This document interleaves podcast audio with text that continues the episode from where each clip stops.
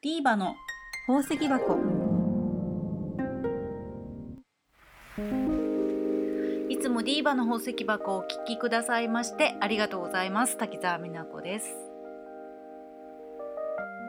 梅雨ということで雨の日も多いんですけれどもだんだん暑くなってきましたね。今回は鍼灸師の福里真希さんをお招きしています。福里さんは大学時代中国語専攻。香港での OL 時代に東洋医学と出会い目から鱗になったそうです。その後鍼灸師を目指されて国家資格を取得。中国での病院勤務を経て現在は広尾のアリス川サロンで。そして東京武蔵野市のご自宅での治療を行っていらっしゃいます。これからねどんどん暑くなってくると外の気温と冷房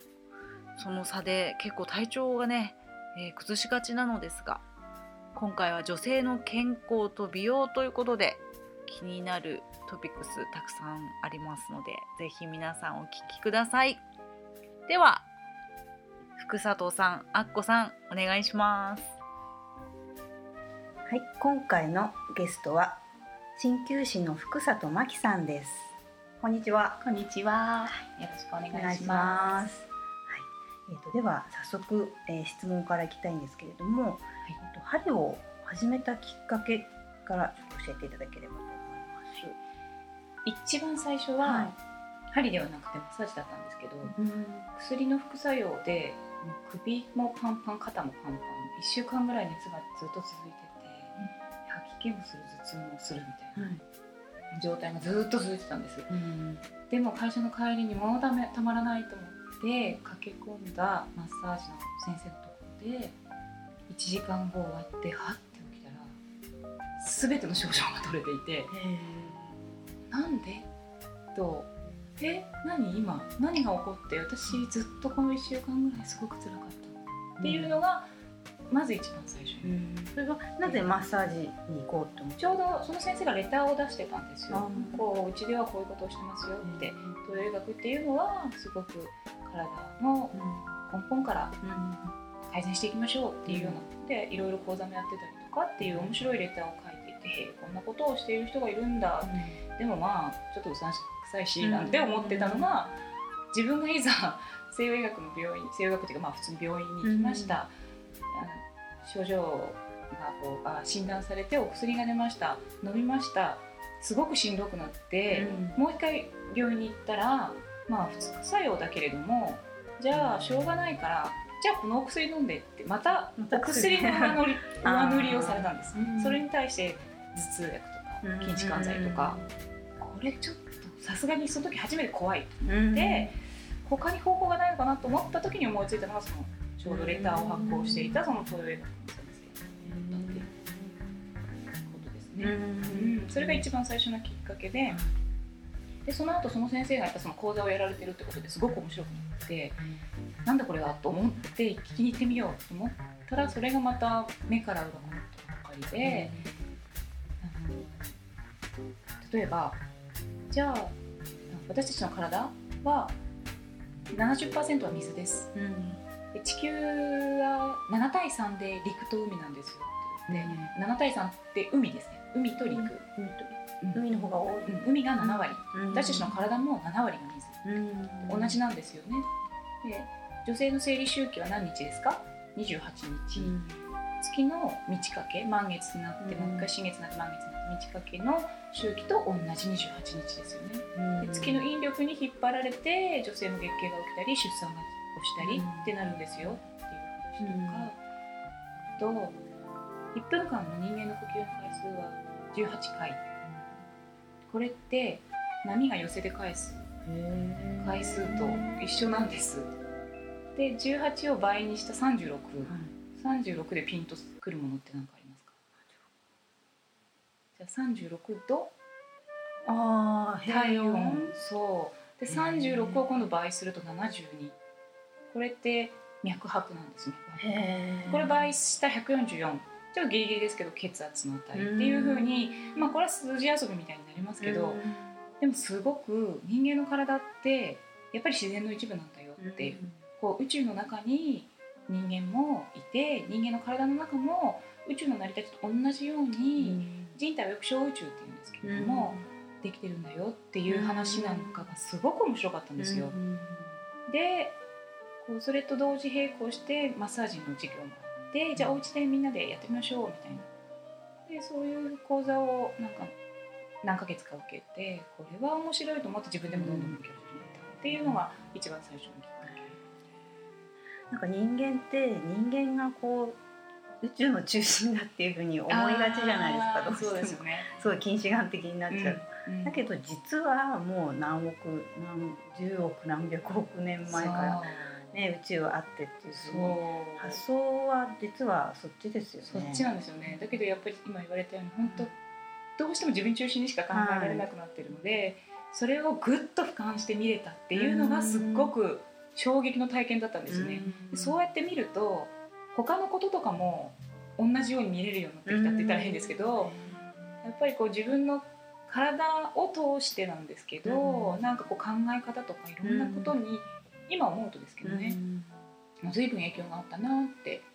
うんなかなか学校で教えてくれないですよね。そうなんですよ。もっとね、そういうこと本当は学校でそういうの教えてほしいですよね。ねすっごく単純なんですけど、よく言うんですけど、風邪ひきかけとか、あのもっと栄養つけろ、風邪ひいちゃうぞって言うんですけど、きもう真逆で、風邪ひいた時ほど食べないでほしいんです、本当は。っていうのは、犬とか猫とかもそうですけど、じっとしてますよね。じーっとしてるでしょ、うんちっちゃな丸くなって。はいはいあれってもう胃腸で物を消化するのってすっごいパワーとエネルギーを使うんですよ。だからよく病人がねだんだん食が細くなってきちゃったらうん。ちょっと危ないかしらなんていうのはもう本当にその通りでやっぱ食べるっていうすごくパワーを使うので、なんて言うんだろう。風邪をひいてる時にそのパワーを無駄に使っちゃダメなんです、うん普通に免疫を使ってほしいんですね。うんだからそっちの方に行かせてほしいので、そういう時はあまり食べずにまずは寝ろ。うん睡眠が一番大事。で寝てる間に人間のこうホルモンとかバッて出て成長子供だったら成長寝る子は育つっていうじゃないですか、うん本当にその通りではい。寝てる間しか成長できないんです。でもっと寝ないといけないんです。で大人も本当はもっと寝ないといけないんですけど日本人は特にこのこの戦後何十年ね。どんどんどんどん働け働けってなってたんですけどそれもそうじゃなくって寝てる間こそ本当は自分の体をメンテナンスしてで良い仕事をしていければしっかり休息しろっていうのがもうまずそこありきなんですけど、うん。やっぱそれが学校では教えてもらえないっていうか、ね本当ですよそうね。なんです。でそうそこは残念だなとう思います。んハリキューの資格って中国と日本ではまた違うんですか？あまた全然違います、えっと、うん。国家資格って名前がつくぐらいなので国によって違うんですよね。でアメリカなんかに行くと州によって違っているので日本のあの鍼灸師の免許を持っていればでアメリカの州立のあのパスさえ試験さえパスすれば OK っていうところもあるんですけど、基本日本と中国では免許の種類が違うので、で、えー、とせっかく中国のお医者さんとか中国のハリキューの免許を持っていらっしゃる方でも日本に来るともう一度取り直しっていうことになってしまう。結構その辺ね。ちょっと融通を聞かせてほしいなと思うんですけど。ね。うん。日本で国家資格はい、取られたってことですよはいね。その後でも中国で少しだけうん。あの中国の針を打たせてもらう機会もあって病院で向こうの病院で。うん。あと全然やり方が違うのでちょっと中国の針はすごく太くて長くて刺激も強いので日本人にはちょっと普通の人には耐えられないかなというなるほど。日本人やっぱり繊細なんですよね。大陸の人ってすごく大陸って気候も激しいですし体も食べてるものなんかも日本人に比べると全然激しいものを食べてる 辛いものとか。そう。やっぱり体が強いんですよ。でさっき言ったように消化ができるってことは強いってことなのでまあでも向こうからしてみれば生ものなんか食べる日本人の方がよっぽどお腹が強いんじゃないかってまあ言われるんですけどその辺はねあの何万年かけてこううん培ってきた そう風土の風土と体の差なんですけど。そもそもの西洋医学と東洋医学の違いってなんだろうっていう分かんない方もいると思うんですけど。そうです。ねまず一番大きく違うのは、うん西洋医学って病気になったら治そう。はい。病気例えばそうだな胃潰瘍ができました、うん。うん、じゃあできた悪いものを取ってしまいましょう、うん。っていうのが西洋医学。胃が悪いんだから。うん。東洋医学は胃潰瘍ができた。まあそれを取るなりな取るっていう手法はないので、まあ、お薬、まあ、漢方薬でも取れるんですけど、なぜそこに胃潰瘍ができたのかうん。を見るんですね。で胃潰瘍ができたからには何かの原因が他にあるに違いない西洋医学では胃潰瘍っていうのは結果なんですよ。病気としてできた結果。だからそれを取っちゃえばあとは元気になるよね。東洋医学は胃潰瘍は何か体がに原因があるから出てきたものではあるけれどそれが次またどこに出るかは分からないよ、うん。だから根本を治してしまいましょうっていう、こう根本治療と、こううんなんていうのかな表面治療とは言わないですけど、うん。出てきた結果をこう叩くかうん。母体をっていうかうん。もともとのものをこうボトムアップさせていくかっていうところが大きく違いますよね。で生学はやっぱ精密機械みたいに人間の体っていうのは部分部品部品っていうか部分部分で動いてると。あまあもちろんそれは協力はしてるんですけど、うん。基本そこを直せばでみんな何か何か何か何かって独立してますよね。そうですうん。ね。だけど東洋医学っていうのは分かれてないですよね。うん。もさっきの胃潰瘍で言うと胃にこれが出たということはあこの人きっと口とかね別のところの口の中に例えば口内炎口内炎があるとか、あと食道の方にも何かあるんじゃないかとか、あと胃がこうなりやすいってことは精神的な面で見るとちょっとくよくよしてるんじゃないかとか、あと胃がこういうふうに出てくる場合は首の筋肉にここが張ってくるんじゃないかとか、こういうこう全部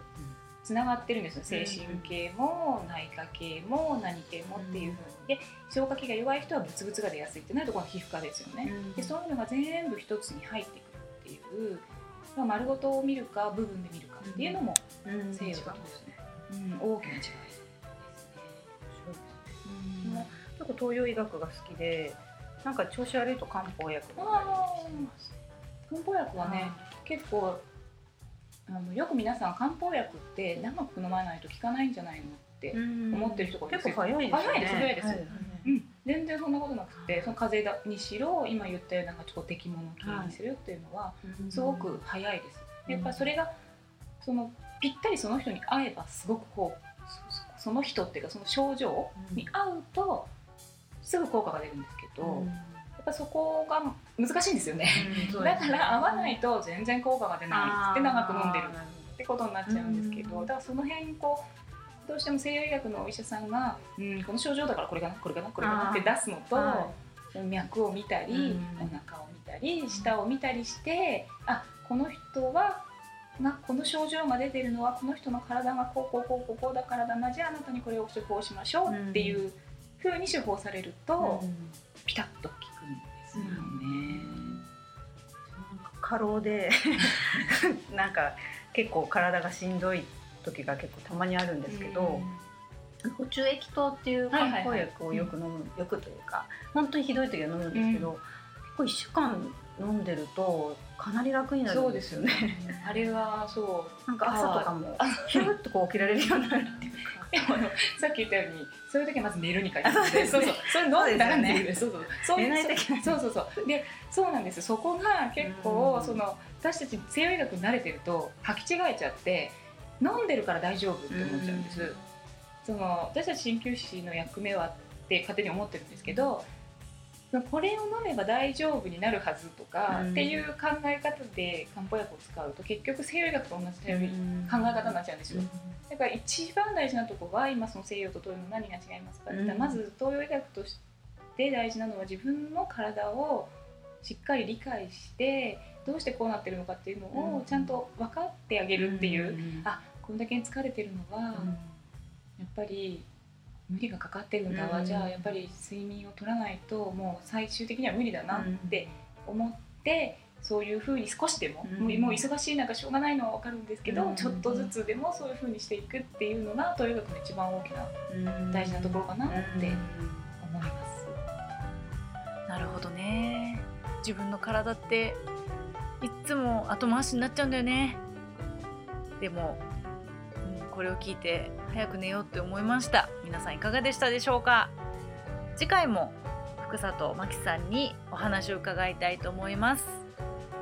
ここでスカーレットモードのライブ情報です。8月7日渋谷 JG ブラッドでスカーレットモード meets RF RF というめちゃめちゃかっこいいバンドをゲストにお迎えしてお届けしたいと思います。5時半会場。7時半開演です。皆さんぜひぜひぜひぜひ遊びに来てください。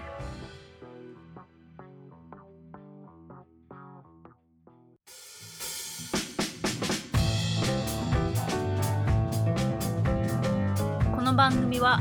ライター吉田明子フルーティスト秋澤美奈子。音楽はスカーレットモードでお届けしました。また次回もお楽しみに。バイバイ。